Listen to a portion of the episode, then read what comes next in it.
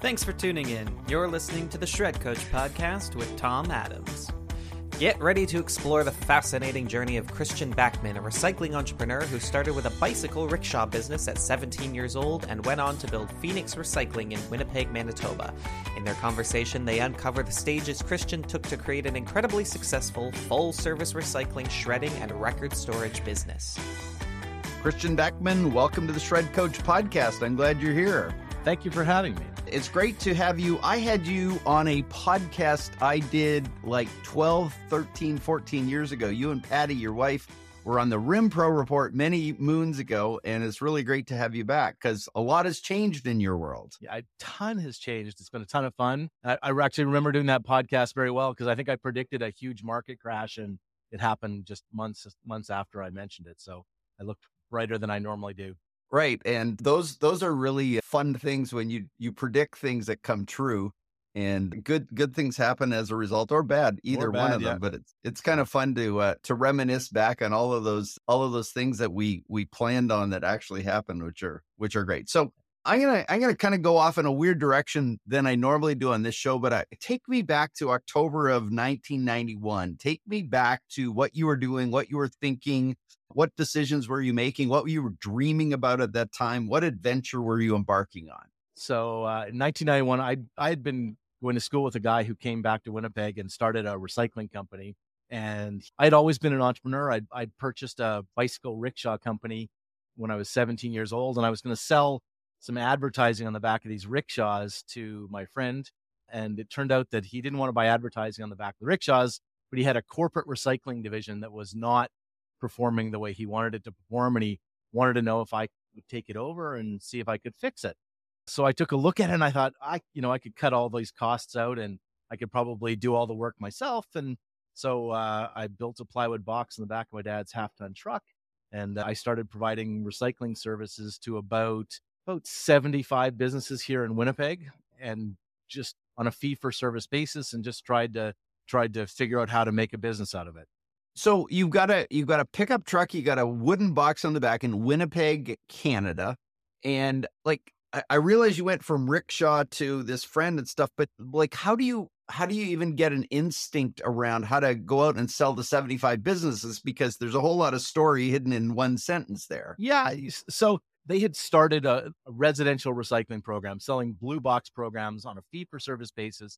This is before Yep. Like blue box programs were popular all over the place. And and as part of that, he was taking money from anybody. So if a business signed up, they would provide business services, except that he was really good at doing the residential side, but the, the corporate side was a bit of a diversion.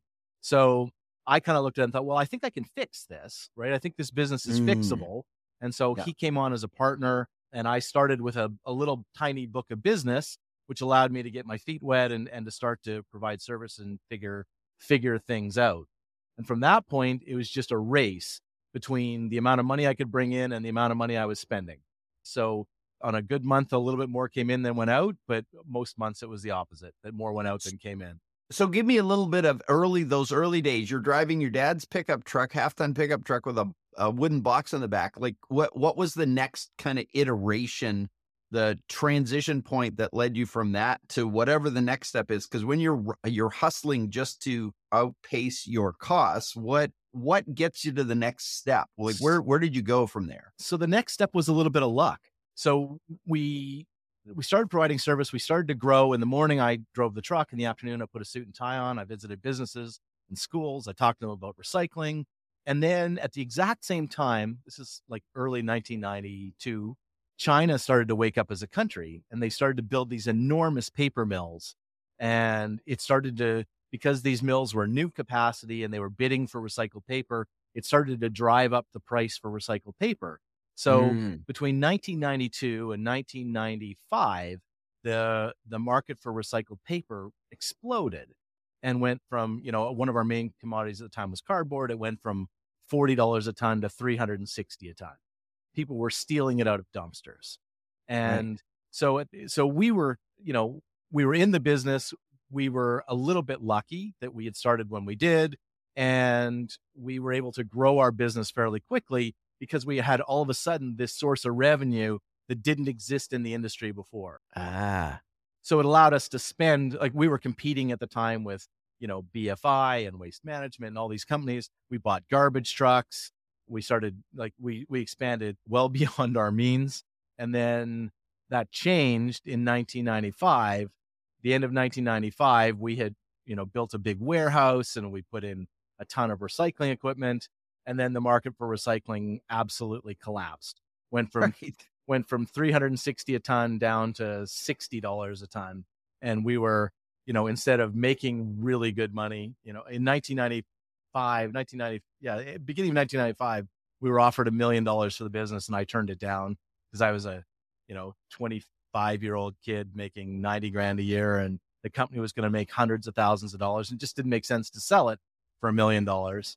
And then by the end of 1996, the company was worth nothing. And, and it was probably five more years before it was worth a nickel at that point. So, in that interim period, what do you do? How do you start to react to all of a sudden this business that's been going like gangbusters now basically is you're just churning cash? It sounds oh, like. it was, just... we weren't churning cash, we were hemorrhaging it you know, we went from, you know, being wildly profitable to to losing $60,000 a month. And at 25 years old, that's a bit of a that's a bit of a wake up call. I was, you know, I was lucky that we had that we were able to raise some funds. You know, we brought in my father-in-law was able to invest some money in the business to help us get through that get through it and we were able to refocus the business on fee for service business. So we started by increasing the fees we were charging for office recycling programs. And fortuitously, one of the customers that we were doing recycling for said, Hey, you know, could you shred this paper for us? And so we went out and bought the world's most dangerous paper shredder. It was essentially a rotary lawnmower blade that fired paper through it at 100 miles an hour. And if there was a staple or a paper clip, it shot out sparks and paper. So how we didn't burn ourselves down is, you know, a miracle but we you know that business really because it was the infancy of the shredding industry you know 1995 we went down to the very first NAID conference um, which i think there were about i think there were 26 people there and i think six of the seven of them were from canada at the time it was awesome to kind of get together but we could start to see that the future of our business was going to be in fee for service recycling and in paper shredding and and for the exact same amount of work, our customers just valued that service so differently. And so from that point forward, we we decided that we were going to take the company in that di- direction. We were no longer going to be dependent on commodity prices, and we uh, we started to push push the shredding, and we started tracking cabinet touches per day. How many pieces of equipment did we touch today? You know, in the beginning, it was you know three, five, seven. You know, when we sold the business, it was in the hundreds and hundreds. So Wow. Yeah. You're embracing this shredding way of life and this thinking. You connect with NAID So there, there's a an affinity group there. How what happens to the recycling portion of the business? Did you you quit focusing on it, but did it go away or did it stay with you for a period of time? Well, it couldn't go away because in the beginning it was 100% of our revenue. So we were providing waste hauling services, we were providing hmm. recycling mm. services, like commercial recycling services and and we focused a lot on these small offices where it wasn't economically viable to pick up recycling the way that you did in the past, where you had large volumes and it was all commodity based driven. We, you know, it was all fee for service. So the fees covered the service and the money we got from the commodities covered our covered our profit basically.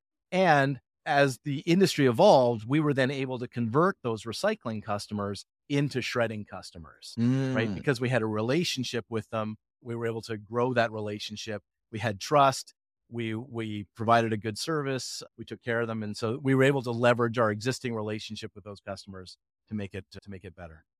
So you have this whole shredding line, let's call it a service line, and you have your recycle your original recycling line. Yeah. Are you then starting to add shred trucks and and the the whole mobile side of this business, or did you maintain sort of the plant based approach to things for quite a few years? So we focused on offsite destruction. And yep. so at the time, you know, in the early, in the mid 90s, Shred-it and ProShred were, were franchises that were providing shredding services.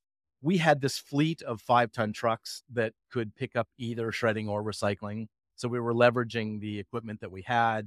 We were able to put in, as, as our shredding services grew, we were able to put in larger and larger offsite shredders which really had just such enormous, you know, advantages over us, yeah. uh, as particularly at the time. Those small on-site trucks, a thousand pounds an hour, you know, we were able to do four or five thousand pounds an hour and, and have multiple trucks feeding that system. And we continued doing that till we really just ran out of customers who would use offsite services. Right. Mm. So we had we had all these on-site service providers and we were the offsite provider. And so if you had a large so anybody who had large volumes of stuff, we were able to to get it much faster, process it faster. We were able to get NAID certified for offsite destruction. And then when we decided that we were going to go into the on-site destruction business, the market was already, you know, fairly well vended. And we decided that we needed to come at it with a different kind of niche. So we were able to purchase a truck that ShredTech manufactured that had essentially two different shredders a shredder that did the normal particle size, and then a secondary shredder that could be engaged that would shred it even smaller. And then we went after that market with an additional layer of security so that if your documents being shredded was important, then you should really a smaller particle size was was better than a larger particle size. It didn't give us an advantage, but it gave us a talking point that we could use with new customers. Yeah. Yeah. And that was that talking point specifically relevant, say, to Canadian government, regional government, provincial government, that kind of stuff versus the average business that would be buying shredding services from a mobile operator? Right. And so, absolutely, on the healthcare side of things and on the government of Canada side of things, certainly there were specifications that we could meet on site that our competitors couldn't. And ah. so that so it was so it gave us because we were coming in, you know, to a fairly well vended marketplace. This gave us our in. And again, for most customers, I would say probably less than 25% of our customers were prepared to, you know, pay the premium and to require the smaller particle size. But it allowed us to have that conversation that we wouldn't have had had had we just gone in with the exact same exact same product. And then right. as we as as the trust grew with those customers, more and more of them were comfortable moving their service to offsite destruction. Right. Right. So right. because there was a cost saving, uh, because we could provide, you know, similar levels of security at a lower price point. Right. And that gave right. us the ability to really drive drive market share. And by the time we were by the time we had sold, we were doing in our marketplace well north of half of all the document destruction in our province. Wow. And and so at that point in time, and this is I realize this is going back a lot of years, but but Shred-it and ProShred both being Canadian origin companies, yeah. were they the biggest real threat. And we call them a threat, but I mean, some the, their competitors by like, virtue of their their national presence, they tended to take a lot of those national accounts. They sure did, and and so that was it was always a sticking point for us is that we had no ability to offer that national footprint, right? So if you wanted a contract to take care of a bank all across the country, you know, we weren't your vendor, right. and that that became a barrier to our growth for sure. And it's one of the reasons. It's one of the it's it's probably the impetus for what drove us to eventually selling the business. Not that we were trying to sell the business, but we were trying to put together a, a national footprint for for providing shredding and recycling and records management services. Mostly so, shredding and records management services. Right. So so you went from recycling, you go into shredding, you see this opportunity, you really work to capitalize on that such that by the time you exited, you were 50% of the market share. So record storage, where did that get added in and how how did that layer become a part of what you guys were doing at Phoenix? Eh, so eh, again, I think one of the one of the things you learn in business is that if you survive long enough, you get to be lucky a few times. So we had we had been attending NAID conferences and and it was apparent in the industry that the people the, the vendors who were doing records management were getting into shredding the Iron Mountains of the world, and the we're we're fo- starting to focus on shredding. And we had a local competitor in the marketplace who was a very strong player in records management, and they had purchased a shredding truck as well, and they had started to make a little bit of noise in our in our world. And so at the time, the warehouse next door to us was full of bus parts for a company that sold buses all around North America and they had been sold and they had this warehouse full of parts that were mostly for obsolete buses, but the warehouse was completely racked. They wanted to get out of their lease and we had a relationship with them. And they said, Would you take over this space and allow us to store our parts here while over the next year or so we kind of work our way through our inventory? At the end of it, you can have the racking. And we thought, well, that's about as good a deal hmm. as it's going to get. And my wife made a deal with the landlord to take over the space, and we told them we didn't have any revenue. So they coughed up some free rent. So we had basically a racked out warehouse with lots of boxes on the shelf. So when we brought customers in to show them our facility, it was there were tons of boxes on the shelves. They were full of bus parts, but it allowed us it allowed us to kind of show them that we had a legit warehouse and we bought some awesome software so in a lot of ways, the universe was saying to us, you should be in the records management business. Yes. And here it is on a on a, you know, fairly silver platter. So and so you then grew that business because you said the you know the recycling the shredding starts to grow and then you added records management and that becomes more your focus shredding records yeah. G- give me a sense of the growth of that comp- that part of the business. Yeah, so we had a local competitor. We had two local competitors plus Iron Mountain. Three local competitors in Iron Mountain were our were our competitors for, for records management. One of our local competitors was a was an awesome family run business, but they had just completely archaic systems, like mm. just a real you know, a, you know Excel spreadsheet to run the whole thing. And we had O'Neil software and scanners and and so we were able right. to offer kind of an Iron Mountain level of security and and organization and still bring that family business relationship. And right. we had relationships with a thousand businesses here in Winnipeg. Right. So we were able to then leverage that trust relationship. And it was a wild sales process because companies would put us through the ringer on security for their paper shredding. But on the records management side, it was like, here, oh, just take our boxes, make this go away. Right. And so it was it was wild that that you know for their active business records they would give them to us with very little very little scrutiny. But in the last very se- last second of the life of that document, they were going to put us through the ringer on security. So it was kind of it was it was it was interesting for us. That's great. So did you ever fill that warehouse? We filled that warehouse. We actually purchased one of the local competitors. Again, okay. they had O'Neil software and and we had been competing against them. They had a shred-it franchise and we had been competing against them in the shredding business. And when they went to sell it, they approached us and said, look, you guys are the operators that we want to sell this business to because we thought you guys were pretty good operators. And so that really added 100,000 boxes to our system. And so we, you know, we went from, we essentially doubled in size at that point. And that really at about 200,000 boxes, you're at critical mass where right. organic growth is, is yep. driving the business. And then new sales just add to it.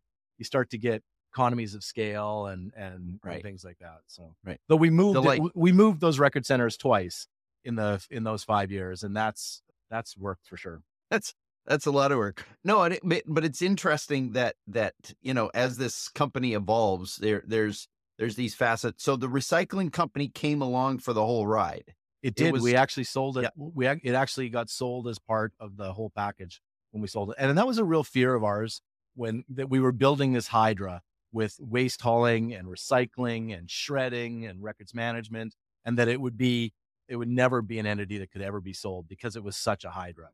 But right. we sold the waste hauling division as the records management division grew. We went through this process where we said, where if we're going to spend a million dollars in this business, where would we spend it? And we looked at our recycling business, we looked at our shredding, we looked at our records management business, and waste hauling failed right? Mm. We wouldn't spend a million dollars in this business. And at that point, we said, well, we shouldn't be in that business. So we sold it to BFI and, and kind of moved out of it. And that was a giant move forward for our business because that division was generating way more chaos than profit. Interesting. Okay. Right? And so now we had all this this extra bandwidth in our company to focus and a, and a nice check, you know, to focus on growing our shredding division, growing our recycling division, and growing our records management. And really, the recycling division ended up just being, you know, I think when we sold the business, it was 8% of our revenue or something like that. It wasn't, okay. a, it wasn't a big part. The, re- the other businesses just outgrew it so much. Right. Right. Well, we've we've kind of indicated all along that you eventually sold the company. So tell me about the business, the decision to sell the business, and it seems to be around 2018 that that occurred. So tell me about the decision to to make the make that move when you obviously were building a very successful company, but you had this one limitation you mentioned, which is we can't go national. So give me a sense of of those decisions. Yeah, it was a hard decision to make because we really loved the team. We built this really good group of people. We had a solid plan to kind of double the business. We'd gotten pretty good at what we were doing, but my goal was to build a national company. So we had formed a national association to market uh, uh of similar businesses to ours, good quality local service providers that we would form an association and we would bid on national contracts. And we formed really good relationships with these six other businesses. It was apparent that, you know, it, it would have been advantageous for us to try to combine these businesses into one entity. But, you know, get six entrepreneurs in a room and and all of us had different different risk profiles. We'd all built our businesses differently. We were all at different point parts of our business lives you know, and I, I, like to joke that there was a lot of crazy in the room. I was 100% part of that crazy. But, right. you know, it's just extraordinarily hard to focus on a vision for what that would look like. We also recognize that the value of these six companies together far exceeded the value of each of our individual businesses. So we went through the effort of consolidating those six businesses together, and then we sold it to Access in 2018. And and that was a that was a monster acquisition for Access at the time. The the six consolidated businesses that all kind of became part of that that sale. But eh, like you said, there was these six partners, but you you have to make your own decisions within that. So yeah. what was the what what were some of the big decision points for you in terms of of deciding to yes go along with you know yourself and the group and and where you are in your your lifeline. I mean, because you've got you you know you're at a certain point in your career. There's been a lot of years you've been doing this. I think it was 26. I read it was 26 yeah. years, 27 years at the time. So I mean, just just back back into that a little bit. What are what were some of the decisions that that you were having to process to make that sale happen for yourself? Yeah, let so, alone the country. So we had I mentioned that in 1995 we took on two shareholders, both of them were family. And so we had two aging shareholders into their, mm. you know, mm. getting into the late 70s. And my dad at the time had started to show signs of dementia. He was having mm. more and mm. more difficulty understanding the business. And so we, we we really felt that there was a risk that we could have our business essentially tied up in our shareholders' estates a little bit. So there was there was some risk around that. I was very cognitive of the lesson I learned in 1995. I got offered, I was 20, like 25 years old. I got offered a million dollars for the business, which in 1995 was real money. It right. would I would have walked away with it with a million dollars in my pocket at, at, at, at 25 years old. So I was cognitive of not making the same mistake twice. Right. You had this opportunity to add these businesses together to create something that was larger than the sum of its parts. And so so there was that too. So you were going to get a, you were able to sell the business for a premium to what you would get as a standalone business. So, right. you know, you have, you have those things. There was also some worry component to it. You, you have a ton, you've built, you build a very good business, but you know, you are one, you know, spark away from having a significant problem. See, all your assets tied up in a very, you know, concentrated place. And so all of those th- those would be the those would be the three main things our shareholders the opportunity that existed to combine these businesses together to sell them and to kind of de-risk our lives a little bit right? Anybody who runs a shredding company anybody who runs a records management company there are you wake up at night with certain fears and those fears are real and they have they they have a cost associated to them. And i tell you that when you when you walk away from the business and you're away from it a little while and you one day you wake up and go wow i don't when a fire truck goes by, it's not the first thing I think of anymore. Then you know, it's my yeah. building that's going up. So, yeah, yeah. Well, and I, and I think I think uniquely that's that's why I think this industry has a unique perspective that you know other people have their own fears and risk profiles, but this one has that unique risk profile of especially when you're housing paper and storing paper. Oh yeah, not just not just shredding it but storing it and managing it too that that's a that's a massive fear and you know it's been realized many times in this industry over the years not many times but enough, enough. that they're big enough enough that they're big enough to make us all kind of gasp and, well, and, and enough that your your insurance company brings them up every time you sit down with them so right you're you're keenly aware of of everybody's risk yeah and it's not just that risk too it's people risk it's like You have a yes. ton of moving equipment. You have so anytime something goes bang in the warehouse, is somebody hurt? Like you're just those are small yeah. things that uh, over a long period of time add up. And I, I fully admit, happy not to have those have have those thoughts.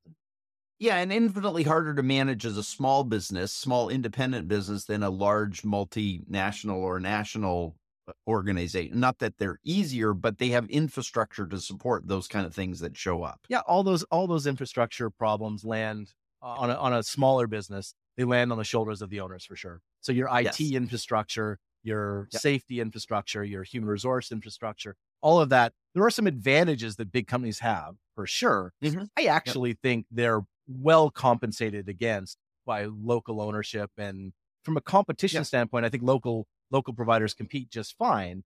But right. certainly there's you know some advantages to being big. Well, so 2018 you sell the business and undoubtedly you take two years to breathe or three i don't know how many it is but we're at five years now since that happened roughly five years since that happened and and i kind of want to pick your brain about how you think now in retrospect and sometimes giving yourself five years to kind of de-escalate your own inner anxiety about the thing and the, some of the crazy that comes with running these businesses and now you're far enough out of it. Undoubtedly, all the tax implications and the shareholder implications and all that have been settled. And now you're looking back and you're going, hmm, what did I do right? What did I do wrong? What lessons did I learn? What were some of the the big things that that you think about now in retrospect? And I, and and maybe if we just break this up into maybe three categories, which is some of those initial startup phases of the different elements of the business, and then maybe some of the growth and stability lessons, and then maybe finally some of the the selling the business details. Are you okay with those three oh, categories? Yeah, yeah, absolutely. Okay, so let's start with the startup phase. What going back to and not just the original startup at 25, but the the iterations of the business. What were some of the lessons that come to you from that? The beginning for sure, there's just so many people who have negative opinions of what you're doing or or want to tell you how you're going to fail and just their opinion of your your venture will have no bearing on whether or not you succeed or fail. So uh, that was the the first like literally on the day we were building the plywood box, my next door neighbor told me that paper was going to be gone in 5 years. That was a terrible idea. So I mean that was like I guess the second one would be uh you know don't mistake brains for a bull market uh, or don't mistake a bull market for brains. Uh like in 1995 mm. when when paper prices were at $360 a ton I said some things about the market never going down and, you know, that I was quickly learned my folly. You know, you're a commodity mm. business and it goes up and down and it's it's always going to go back. A lesson I learned not quite at the beginning, but you know, within the first 5 years is that even your dream employee can be replaced.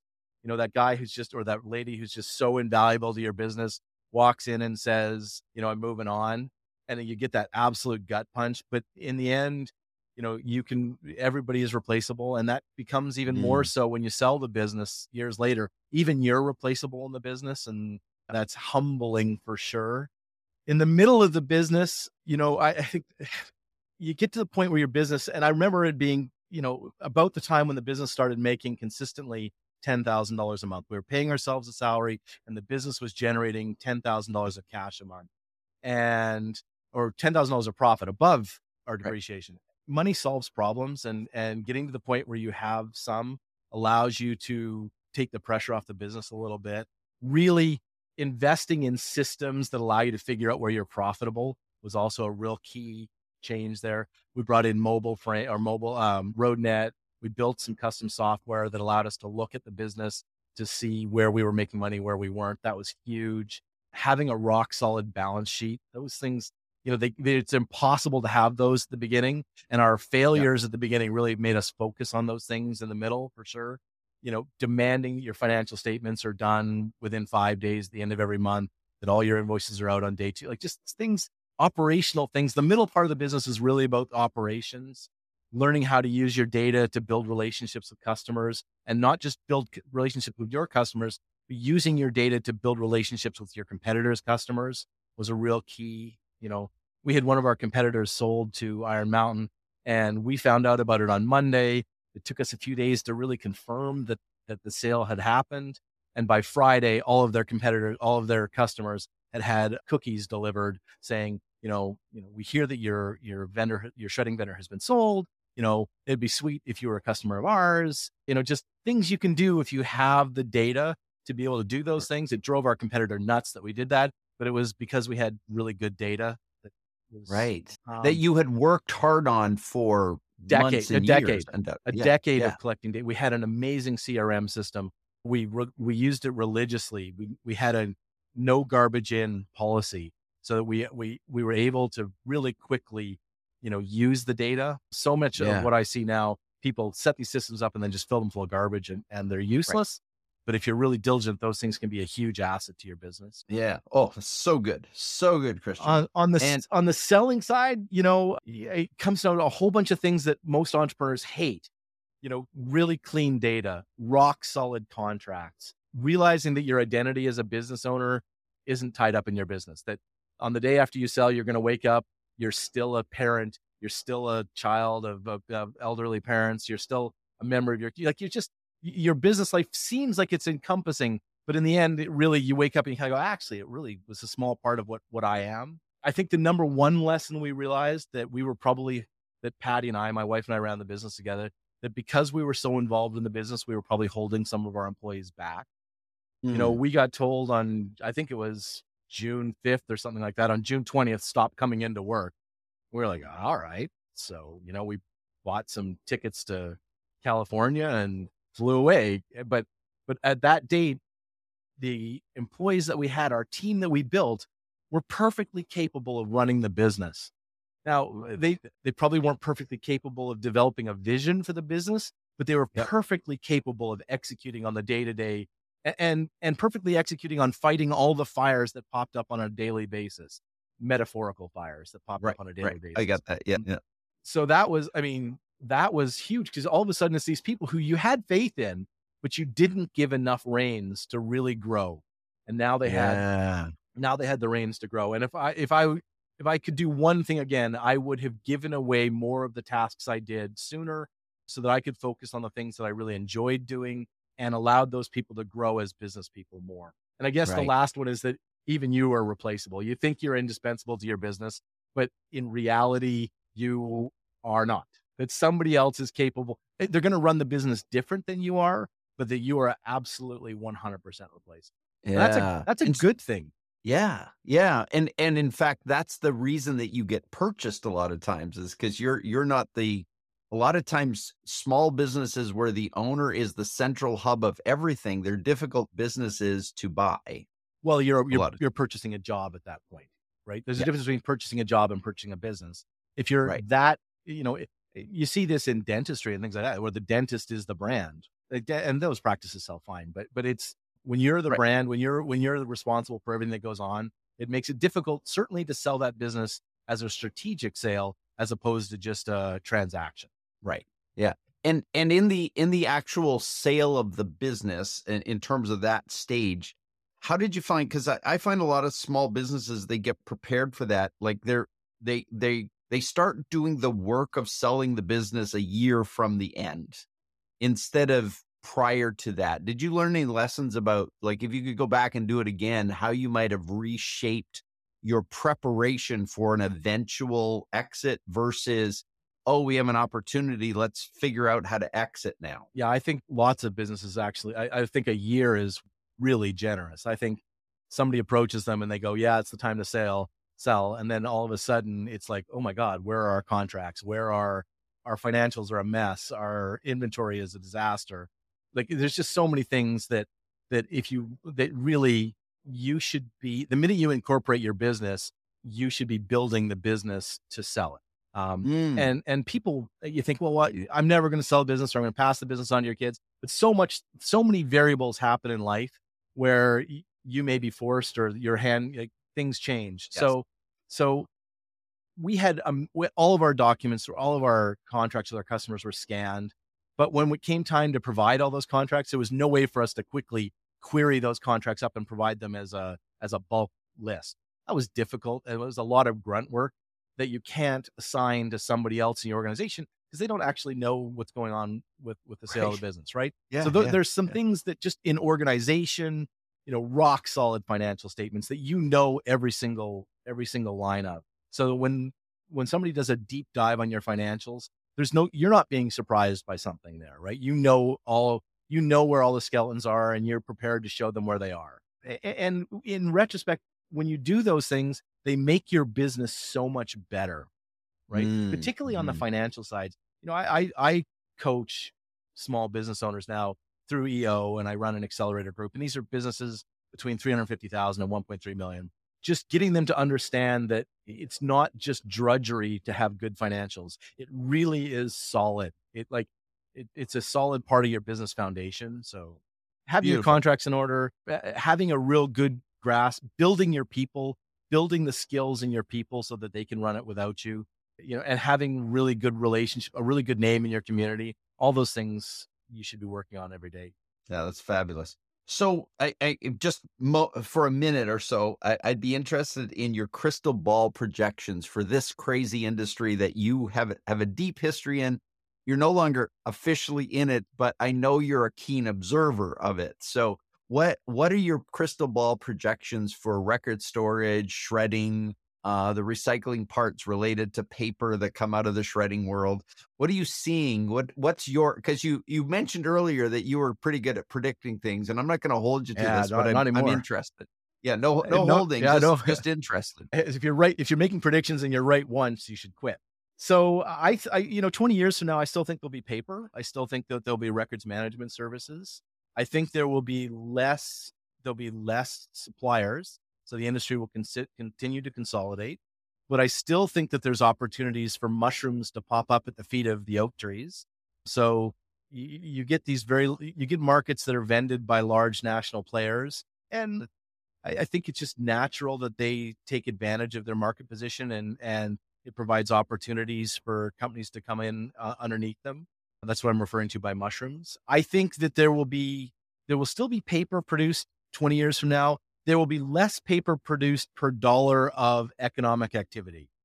So we we would see it with the hospitals and and the banks that we did business with. They produced less paper. The banks got twice the size, but didn't produce twice as much paper.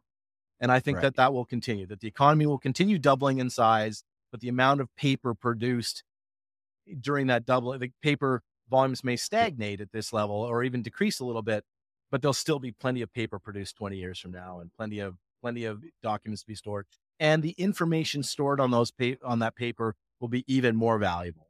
Right and you always right. have the risk that the sun burps and fries a whole bunch of computers and and uh, sends us back to you know making paper invoices and filling out you know purchase orders out of a carbon fiber book so you know there's always that risk you get lucky one more time we never know. Yeah, never. So, know. an entrepreneur or an investor calls you and asks for your recommendations on getting into the industry or buying into the industry, and they don't have any history in it. Let's let's let's start with that premise. Have no history, but they've heard that Kristjan, you know, has insight. What insight and advice are you going to give either somebody who wants to get in or somebody who's willing to buy their way in? What's what's your what's your perspective what's your advice to them? Well if capital wasn't an issue i would buy a co- I, I would i would suggest buying a company greenfielding a shredding business by going out and getting a, a shredding truck and starting from scratch is going to be a difficult proposition. You'll have no customers. The industry is fully vended. There's uh, the the contracts that are in the industry are much stronger than they were. The relationships are there. It's just going to take a long time to get up to kind of critical mass. Certainly okay. you can pick up you could pick up a lot of bulk shredding and one time kind of stuff and, and you could probably make a job out of it fairly quickly but to to get up to speed and to get to critical mass i just think is going to take a very long time. So if you had the opportunity and you had the capital i would have no qualms about purchasing a well-run shredding company and certainly a well-run records management company or investing in one of those businesses. All of those i think i think over i think the multiples are probably going to come down over time because if you said you know what is the industry going to look like in 20 years well, 20 years ago, it was, you know, all, all anybody could see was growth. And now you can see, you know, probably a bit of a stagnation in the industry a little bit. So if you don't think you have the ability to continue to grow the bottom line of the business, then you're going to pay a little bit less for that business as you go forward. So I think multiples will come down a little bit. But again, there's always, if you're a good operator with a good, solid business. It still is a recurring stream of income that that most when you deal when you talk to other entrepreneurs in other industries and they look at your recurring stream of income, they're always very jealous. So yes. th- that has value, and and and I also think that it's important if you're in the industry or you're looking at the industry to say, what are we going to add to this business that is also a recurring stream of income that allows us to future proof us a little bit. Got it. We're we're coming to the end. I I really man, it's been so much great information, so much great insight that you've shared, Kristjan. But tell me what's going on in your world these days. What are you working on? You mentioned EO, Entrepreneurs Organization. Tell me a little bit about what you're doing, what you're working on, what are your plans, where are you going? So so I it's right. I I so one of the things I did with Phoenix that really improved our valuation of our business and really made Phoenix a better place to run was we joined EO, which is Entrepreneurs Organization. Yep. And I highly recommend that for any entrepreneur to find a group of peers that you can spend time with that are facing the same problems that you are, that that solve them in different ways. You get to a point in your business where you are looking for ways to make a 5% change to your business. And yeah. sitting behind your desk, talking to your employee, those those it's just it's rare for those those ideas to come in that setting. But when you're in a room with other entrepreneurs, those ideas come up fairly regularly. And so if you can collect those 5% that's what moves the business, right? So and after we sold the business, we stayed we stayed members of EO. We were lucky to have sold the business for enough to continue qualifying. And I have had I've been running a, an accelerator group for a couple years now, which is businesses who are on the way to qualifying for EO. So they're between right. 350,000 and 1.3 million US and and just really helping them learn some of the lessons that I learned over 27 years of running Phoenix. So that's been fun. We've taught the kids how to sail, and our our plan. and I think there's going to be an opportunity at some point in the next, uh, you know, 10 years where our kids will be fledged and our parents will have moved on, and we'll have this little window of opportunity where we might be able to sail around the world. So I have that as a long term goal, and it's so exciting. Yeah, so exciting. Yeah, I, I I think the idea of getting a nice boat and touring around the world for a year would be, or 16 months would be a lot of fun. And it's the sort of thing you can only do once in your life. So I'd like to do that. And we're actively looking for a business, you know, or, and, and we toy with the idea, we vacillate back and forth between buying a business outright or investing in four or five entrepreneurs. And then, but they have to be the right people. It has to be right, right business. And we're in no hurry. The advantage of, of being reasonably successful in the sale of your business is that you're not forced to do anything. So right. we can go uh, 30 miles an hour in any direction we want. Beautiful. Kristjan, this has been amazing. I am uh, blown away by how much wonderful stuff has come out of your 26, 27 years in the business and then five years of thinking about it and all of the insights that have come from that. So thank you for sharing today. This has been a blast. And I know a ton of people will get massive value from this conversation. So thank you. Well, Tom, it's always great speaking to you. And I, uh, I appreciate the opportunity to look back. Thanks again for listening to the Shred Coach podcast with Tom Adams. Make sure to visit tomadams.com for executive coaching, advisory board services, podcasting, training, and more. And subscribe to our email list so you can have first access to brand new strategies, tips, and ideas from trusted shredding and business professionals.